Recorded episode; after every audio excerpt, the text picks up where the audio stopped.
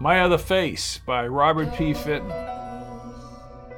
Episode 5 Jamie Pendleton is wounded and dying. With a blue, uncertain, stumbling buzz between the light and me, when the windows failed, and then I could not see to see. Emily Dickinson. Jamie's heart raced as he kept pace with the rented car. He was nearing the bridge that spanned the river to the plant road. The textile factories were behind him now, and the lights of the town glowed in the distance. He could still see, however, the ever moving hands of the clock tower as they closed in on eight o'clock. To his left, the icy river waves rolled in the moonlight, and he slowed for the turn to the bridge. A wooden security arm had been opened on the far side, and he was sure that Minos had the situation well in hand. The plant was visible now, much larger than it appeared from the distance. It scared him half to death, but his revenge was stronger and grew with each passing second. He prayed that something did indeed exist under the hydro portion of the plant, and he knew that such a complex would put his father in a no win situation. He had decided he would attempt to ruin the existing plant if there was nothing below, but that was all hypothetical. His more vivid fantasy involved telling the world that his father was unleashing awesome power without checking all the ramifications. He would make all his findings public, and his father would be through. Minos had also opened up the inner gates, and all seemed clear as Jamie drove up the asphalt road. Up ahead, the parking lot was surrounded by a high chain link fence, and once again Minos opened the high gates. Jamie felt very confident now as he drove by the gates and slowed the car right at the edge of the shipping room door. He looked at his watch. It was two minutes past eight o'clock. He was almost inside the plant after all the months of research and planning. The metal door began to open electronically, and the light from the inside burst into the car. Minos, a small man in a white coat and a Caesar haircut, stood next to the switch on the inside wall. Jamie pulled the car onto the warehouse cement. The plant was deserted at this hour, as most of the technical people were in other sections of the building. Minos pushed the button and the doors closed. Jamie watched him in the mirror. Then he shut off the car and stepped outside. Where is everyone? He wanted to know as he walked over to Minos. Nobody's in this area at this time of day. That's why I suggested you come here. What about my father? Has he been called and been out here? Don't be nervous, said Minos as he shook his head. Your father makes a daily inspection of the plant. He made such an inspection this morning at 10 a.m. Now don't be nervous, Jamie. I assure you, we are the only ones in this sector of the plant. Very well, I'm ready to go, Minos. I want to make this visit short and sweet. Then let's go upstairs to the EMR. Environmental Maintenance Room. You've studied the plans very well. I have, however, programmed the computers and they're ready to go as per instructions, he said as they walked across the warehouse, through the tiers of pallets, toward a set of stairs at the far end of the side room. Jamie moved at a fast clip, sometimes getting ahead of Minos, then slowing down to allow him to catch up. You certainly are in a hurry. And why the hell shouldn't I be? asked Jamie as they climbed the steps to the next floor. I've never done anything like this before in my life. Breaking into a plant? I've studied these plants up and down, Minos, but I still don't know just what lies ahead. in any event, you can trace it better on the readout at the screen of the computer said Minos as they entered a darkened corridor carpeted with a deep red carpet pile. They walked ahead and Minos took out his keys. He unlocked the door marked Environmental Maintenance Room. As he flipped on the overhead fluorescent lights, Jamie quickly closed the outside door and locked it tight. I don't want to take any chances, he said seriously. Minos seemed to be unaffected by Jamie's apprehension and turned slowly toward the computer screen. He activated the system and a blue background filled the monitor. It took another few moments for him to program the proper sequence into the system. But slowly, the white lines, representing the boundaries of the air ducts, appeared on the screen with solid green areas that designated the outer boundaries of the plant. Now, Jamie, as you undoubtedly know, these ducts are specifically called number 43 and 87. They end abruptly in the green areas. There's no logical reason why they. No reason for them to be constructed right in a solid wall. I understand this. That is correct. When you step inside, I can activate the infrared readout. This will give me a virtual display of the temperatures within the duct system. If the area gets over 90 degrees, it will show up on the screen as a red area. Yes, yes, I understand all that. Now get me the walkie talkie. Very well, said Minos as he reached under the counter and pulled out the radios, handing one to Jamie. Let's check this thing out, said Jamie, pushing the red button on the side.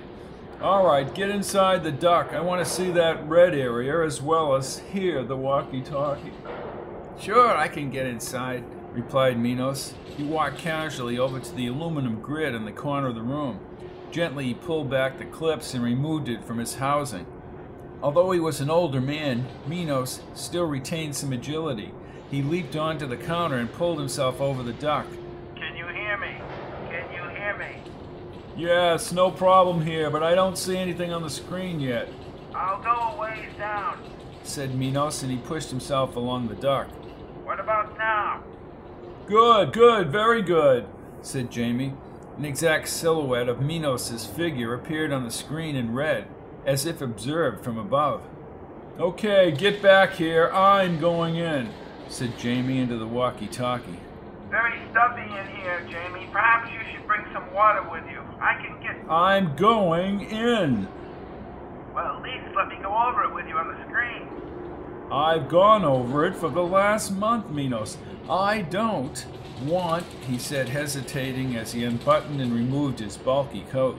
I don't want any complications, he added, and crawled up and onto the counter. He spun around and hoisted himself into the opening as Minos came out.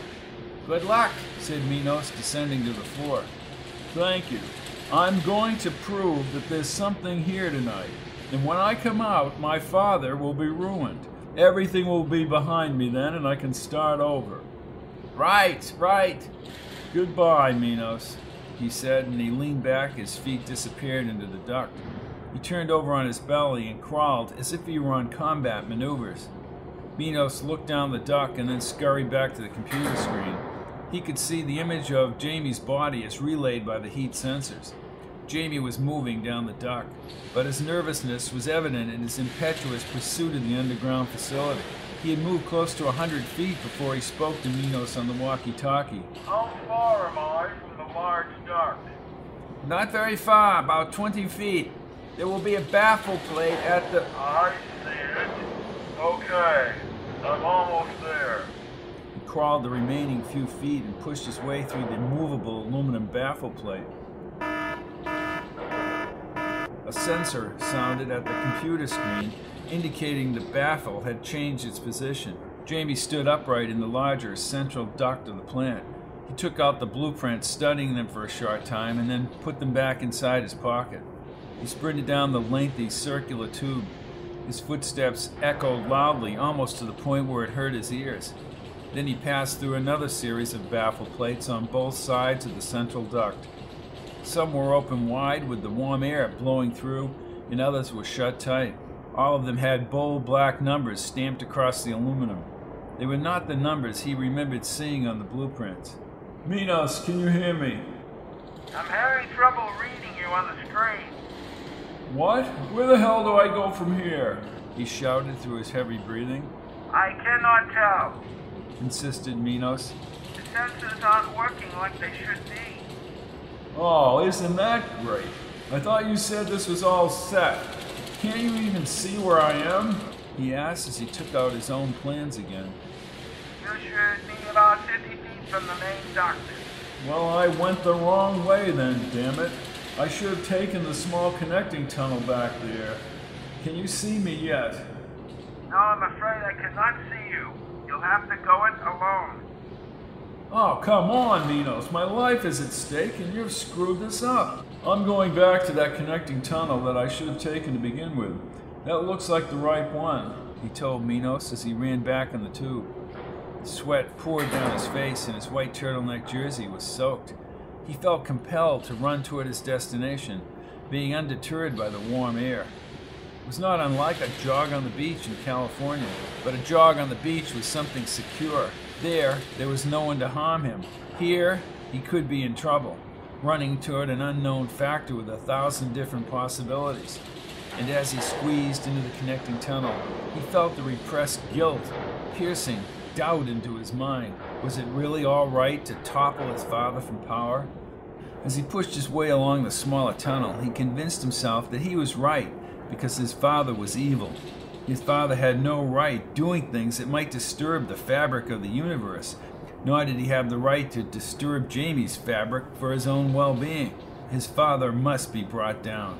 Jamie had thought about that very thing for years. It had to be right, it had to be done. Ahead, the tunnel was ending, and he pulled himself through the baffle plate to a larger duct. Minos!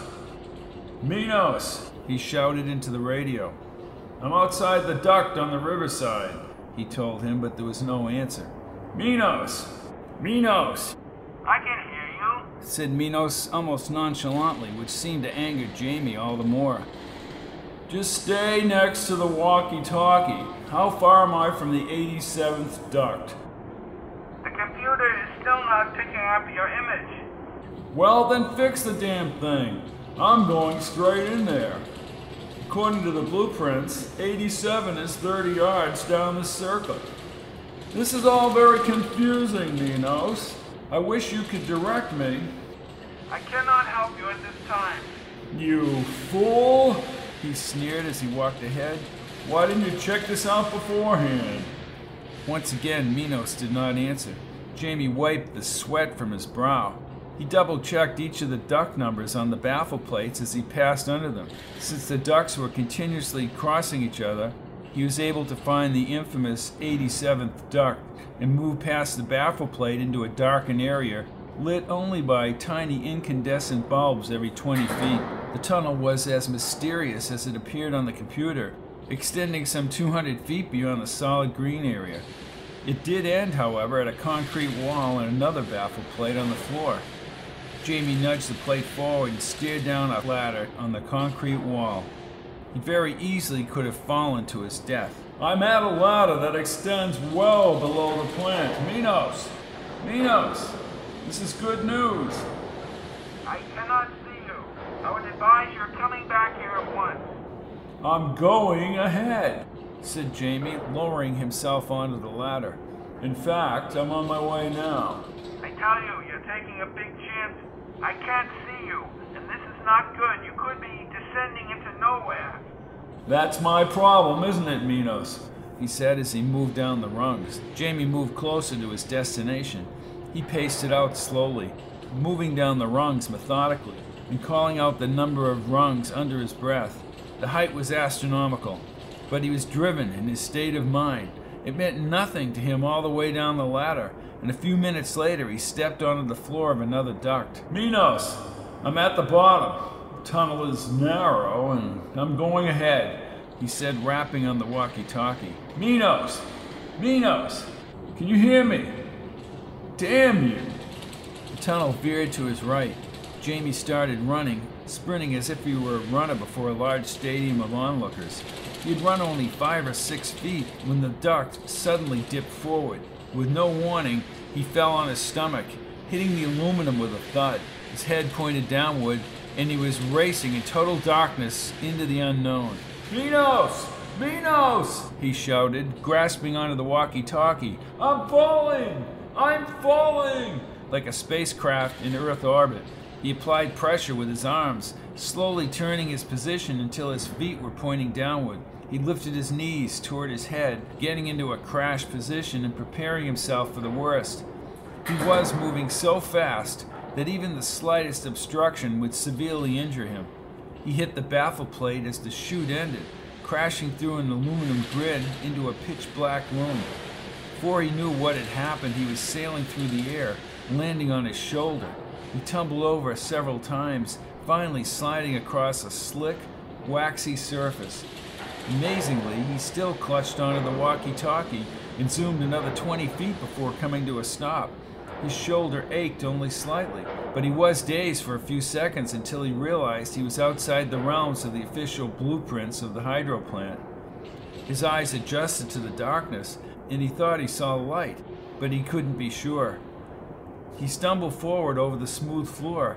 It had to lead to somewhere. As Jamie moved forward in the darkness far beneath the plant, Minos turned from the red image on the computer screen. He smiled as the door to the room opened and James Pendleton I strode inside with his two associates. Well, good evening, Mr. Pendleton, said Minos as he rose. Where is he? asked Pendleton as he walked toward the screen. I tried to stall him, but he went in there anyway. He's all the way below in the subroom beneath the Terminex. We've got him right where we want him. There's absolutely no way out unless we open the elevator. He has no idea where he is, boasted Minos with a surly grin. Your orders, Mr. Pendleton. I want to go down there myself, said Pendleton as he checked his gun. But, Mr. Pendleton, insisted his associate Edgar, surely we can get a security man to bring him up here with us. Wrong, Edgar. I want this myself. He walked over to the computer screen and picked up the walkie talkie. As they watched his every movement, he left the room and headed down the red carpeted corridor. At the far end was a blue metallic elevator. He opened the door and got inside, and the door closed quickly. The car began its descent, and Pendleton pushed the button on the walkie talkie. On the other end of the channel, his son was furiously cursing Minos. Stupid fool! Damn you, Minos! It's totally dark in here. How am I supposed to find my way out? This whole place is enormous, and it leads to nowhere. I don't understand any of this, said Jamie. Answer me, Minos. Answer me. I will answer you. Cracked the voice of James Pendleton I, and Jamie's body sprung into a million goosebumps. His hands began to shake uncontrollably. You've attempted to tread into places that are none of your concern.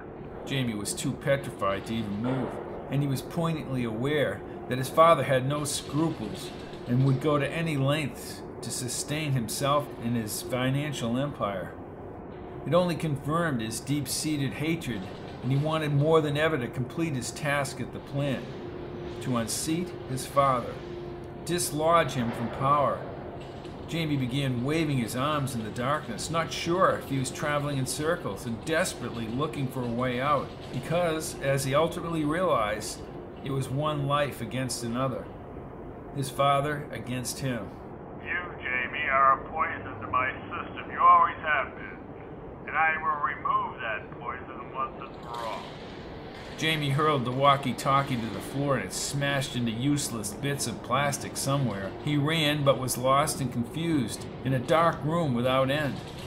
Panic, however, was getting him nowhere and he stopped, standing in the emptiness. Almost directly above him, he could hear a gentle hum advancing toward him quickly.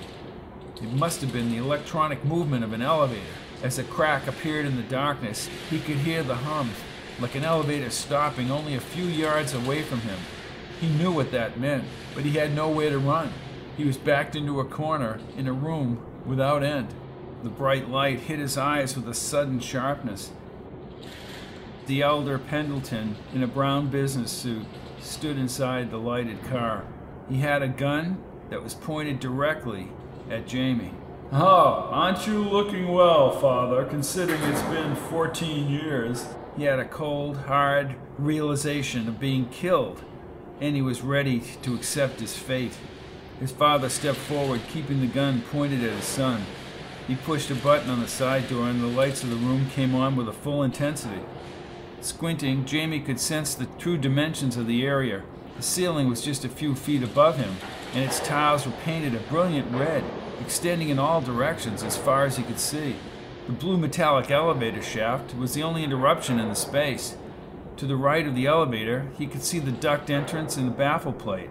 The aluminum grid lay on the floor to his right. He understood now how he had gotten down to this area, but he was at a loss as to exactly where he had fallen. He kept the revolver trained on Jamie. I am never one to pass aside something that could be of value. What makes you think that I can be of value to you? Asked Jamie as he felt the tension ease for a second and took a step toward his father's loaded gun. You have done your homework. I could never take that from you, Jamie. You're industrious and have done well on your own accord. I commend you for it. But I also realize that I have put my own interest over what you wanted. Jamie's mind flashed back to their final confrontation. All the indisputable words and divergent interests, the sharp jabs to his father's head, and the immense hatred that would never go away. I'm not sure I'm hearing you correctly. You are. Now get in the elevator, he said, waving the gun. At least I live to hear you admit you were wrong, he said as he walked toward the car. Now your conscience is clear, isn't it, Father? His father followed him into the elevator, shutting off the lights to the room and quickly closing the door. Then he pushed the button marked Terminix, and the car started to rise. But just for a second, before it came to a gentle stop, his father looked his son squarely in the eye prior to opening the door. My conscience would be clear regardless of what I have done to you. You no doubt have some idea of what I'm about to show you. I'm sure you know the theories perhaps better than I. But let me just say, this is a grand design, a revolution that once perfected will change the world. And your pocketbook, and my pocketbook. I am no hypocrite, Jamie. The power invites me and I grasp for it. Jamie nodded his head. You always said what you thought. I guess I never had to guess where you stood on any issue. His father pushed the button and the door slowly slid open. Another intense barrage of light wavered from all edges of the visible spectrum and blasted into the tiny car. Jamie looked to his right at first, covering his eyes. As he became acclimated to the light, he was dumbfounded by what he saw and followed his father from the elevator. Just as the room below extended in all directions, so did this limitless space of swirling light around a circular platform his father called the Terminix. The Terminex was surrounded by an outer guardrail supported by thin plastic connections. Inside the rails were the controlling apparatus of the Universal Power Plant. The consoles formed a broken triangle within the platform's circle, and the elevator was in the center of it all. As they walked into the control section, Jamie, as he looked at the magnitude of it all, could not help think he was in the center of an infinite ocean of light and the Terminex was merely a tiny boat within that sea. This area of space, this vast area of limitless space, began Jamie as he rotated 360 degrees around with his mouth open. This area is where time and space are warped, am I correct? Yes, more aptly called the Amenti region. Controls are here, obviously, but the actual instruments must reach under the river and the valley itself said Jamie, walking over to the guardrail and gazing outward. Thousands of miles of circuits and field cores are embedded, top and bottom of this carved out space. Under the Terminex, but above the subroom, were hundreds of green pipes curved upward to needle like points about 50 yards from the platform. The Osiris converters are just converters. They take the Tulus particles and other forms of energy. Yes, I know, they convert them to usable electricity. That is exactly right. The two of them stood like tiny insects in the wake of an unbelievable dimension. I have invested my entire fortune on this endeavor. It's a rather meager price to pay as compared to the potential profits. And you're using the system right now? asked the much impressed Jamie. And there are no hitches. That's hardly true, said his father, lowering the gun slightly. This was the first normal conversation he had ever had with Jamie in close to 20 years. We have had many problems. For instance, the converters were malfunctioning just last month, pushing out too much electricity into the system. The town blacked out for five hours. We put out an official report saying that one of the dynamos had shorted. We had to short one out just because they investigated. And you fooled the inspectors, of course. Of course. We have had problems. Perhaps our biggest headache has been in the NU regions. That's still not totally resolved. I'm not familiar with those regions, confessed Jamie as he kept his eyes on the gun. Neowumber regions, NU for short. These are the overlap regions, unpredictable. We can warp the space, but the space overlaps with our own space. And you don't know where that space is, if I'm correct. Could be anywhere in the universe. Yes, that is correct. These regions extend geometrically around the valley for almost five miles. For example, 50 feet outside this plant, a ring approximately 10 feet wide extends around the plant. When we turn on the Osiris converters and get this thing going, the space will overlap for short periods of time. Subsequently, 500 feet out, there's another region or ring. Then 5,000 feet out, and so on and so forth. We must take care of this problem because people have reported seeing things. He said as the gun was almost by his side now. And you think I could be of importance to you, Jamie, said Pendleton with choked emotion as he gestured with his hands. You can see that this is no experiment by a mad scientist. I told you I have invested everything in this, and I've kept it secret. We can do so much good and benefit ourselves, of course. Join me in that effort. Work with us. Use your God given talents to work with us. I'm not competent in that area of science, and you know it, and I certainly don't think you are. Running this plant is taking a larger risk than the people of this town would ever accept. You have made the decision for them. We are not running full time, only from midnight to 4 a.m. And just how many people are working on this project, Father? Right now, what are their backgrounds? Minos, of course, heads the project. Dr. Amenti was his mentor. I met Minos and he never mentioned any of this. Minos is more than competent. He has 12 assistants and 27 subordinate work. Hardly a team of scrutinizers.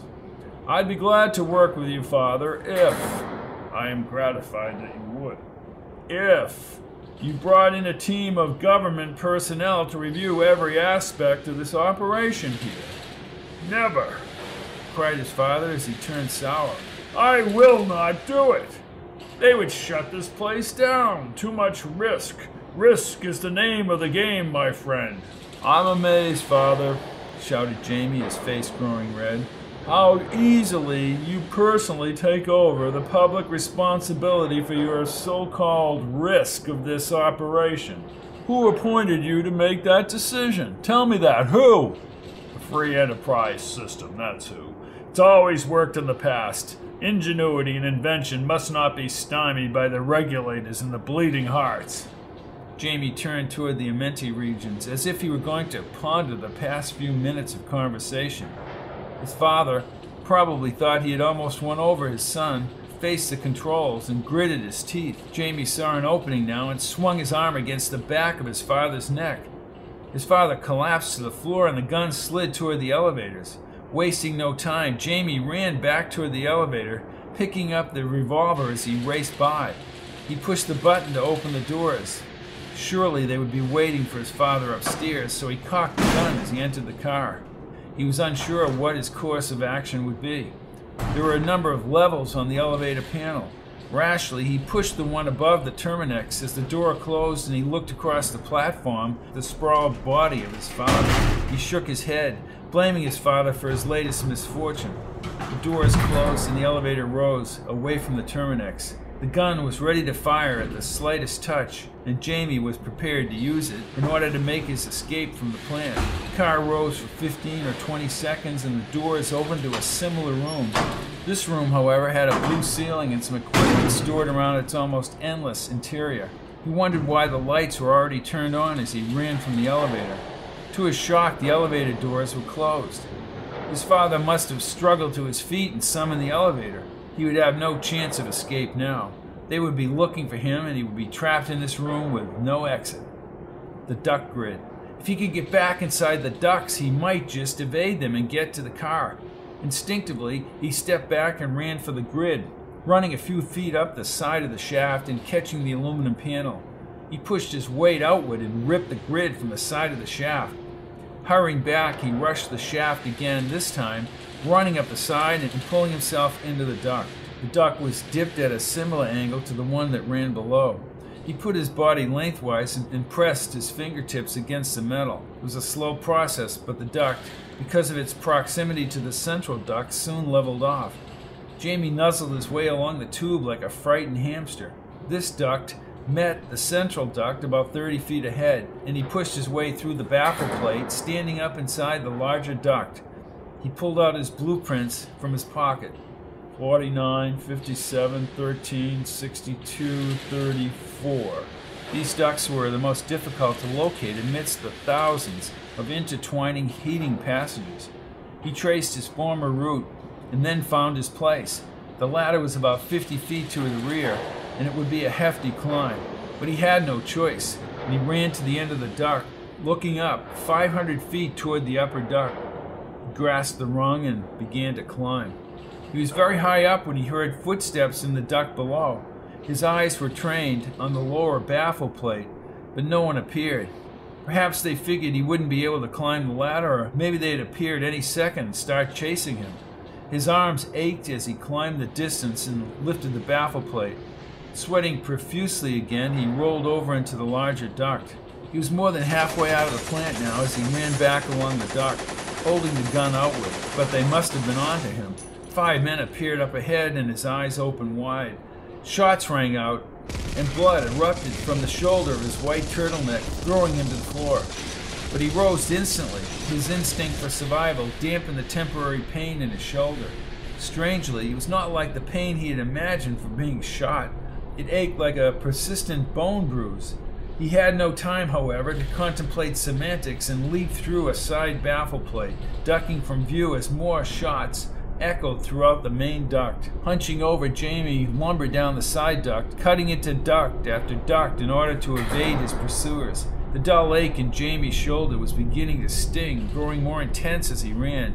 As he looked at the blood-stained blueprints, he could see exactly where he was in the system, but he had no intention of showing up at the computer terminal. He checked out the duct numbers for duct number 17, which led directly to the warehouse It was not far away and he pushed his way through the baffle plates. This duct was not any larger. Crunching his way through, he could see the grid plate some 50 feet ahead, and when he reached it, he paused. The other room of the warehouse and the stairs leading to the offices were visible through the aluminum grid squares. His father would be to his left, and the car and his freedom to his right. He kicked out the grid and put his feet over the edge of the opening. It was 15 feet to the floor, and his shoulder was pulsating in pain, but he had no alternative. Pushing himself over, he fell into the air, impacting against the cement. He sprang to his feet, his ankle bruised, and he limped toward the car. His father had been outwitted, he thought, as he crossed the warehouse. Ahead of him was the door, just yards away, and he could make it to the outside world with the information he had gained from the plant. His father would be shut down once and for all. He held his shoulder, making his way up to the door switch, and he pounded the door furiously. The door cranked upward, and he could feel victory within his grasp as the cold air rushed into the plant. The five men, who he had encountered in the ducts, rounded the corner of the adjacent room. Behind them was his father, Minos, and two associates. Jamie froze, just for a second, as he saw his father's countenance. A volley of shots thundered across the warehouse, all missing Jamie, but splintering the walls to his rear. He fired back, and the men dropped to their knees as he raced for the car. A new round of bullets whizzed through the air. This time they hit their intended target. Jamie was thrust back against the green car, and his hip erupted in blood. In less than a second, his entire right side of his jaw was blown away from his face, his teeth all surrounded by blood hung in a mass of distorted flesh. Somehow he had stayed on his feet, but his mind was not functioning properly. He knew he had to get to the car and he ripped the door open, falling onto the seat. They must have been convinced that he was done. They stood up from their kneeling positions. Jamie, bleeding in torrents from his mouth and hip, turned the key and the car started. He quickly threw it into reverse and spun backward from the plant. The men turned toward his father, and he heard his father shout out, Shoot the damn fool! He screamed, but Jamie's car was already outside the building. It hit the edge of the chain link fence at the far end of the parking lot. With all his strength, he pulled himself upward as the men emptied their guns once again. The shots were wild because the car was in the shadows. Jamie put the car into drive and hunched over the steering wheel and, and fishtailed around the lot. As he neared the open gates, the men reached the warehouse doorway and let loose for a third time. The thin gauge steel of the rental car became punctured as if it were cardboard. A pellet of lead blasted through the rear window, followed by several more blasts. Then the window was blown away. Jamie's neck became filled with bits of broken glass. They couldn't stop him. He had gotten away. I'm shot. I'm shot. He mumbled over and over and over as the car rolled down toward the bridge but he had escaped. But his fate was far from promising. His riddled body hunched over, and blood pulsed from the open wounds. The bench seat was warm with moist blood, and he could feel his clothing sticking to the velour fabric. In this, the same car, he had been singing songs with his children just hours before. He flirted at the edge of consciousness, just strong enough to keep the car going forward, but too weak to assure himself he could even control it. The icy river was just below him now, as well as the banks of the river road back toward town. Any second he could go careening over the incline and it would be all over. Ahead, the clock tower face was a fuzzy white glow, and its precise measurement of time meant nothing to him now. His eyelids were heavy and his face mangled, like a remnant of its former pristine shape. Turning the corner, the car skidded, and the rear quarter hit the telephone pole. He stepped on the accelerator, miraculously getting back on the road. The center of town and Weissman's apartment was just ahead. Help me! Help me! He yelled. Someone help me! He moaned out loud, with wailing in an almost incomprehensible sound. And the loss of blood started him shivering. God, help me! He screamed as the car chugged down the final half mile toward the town. Join us next time for My Other Face by Robert P. Fitton. Produced by Fitton Theater of the Words.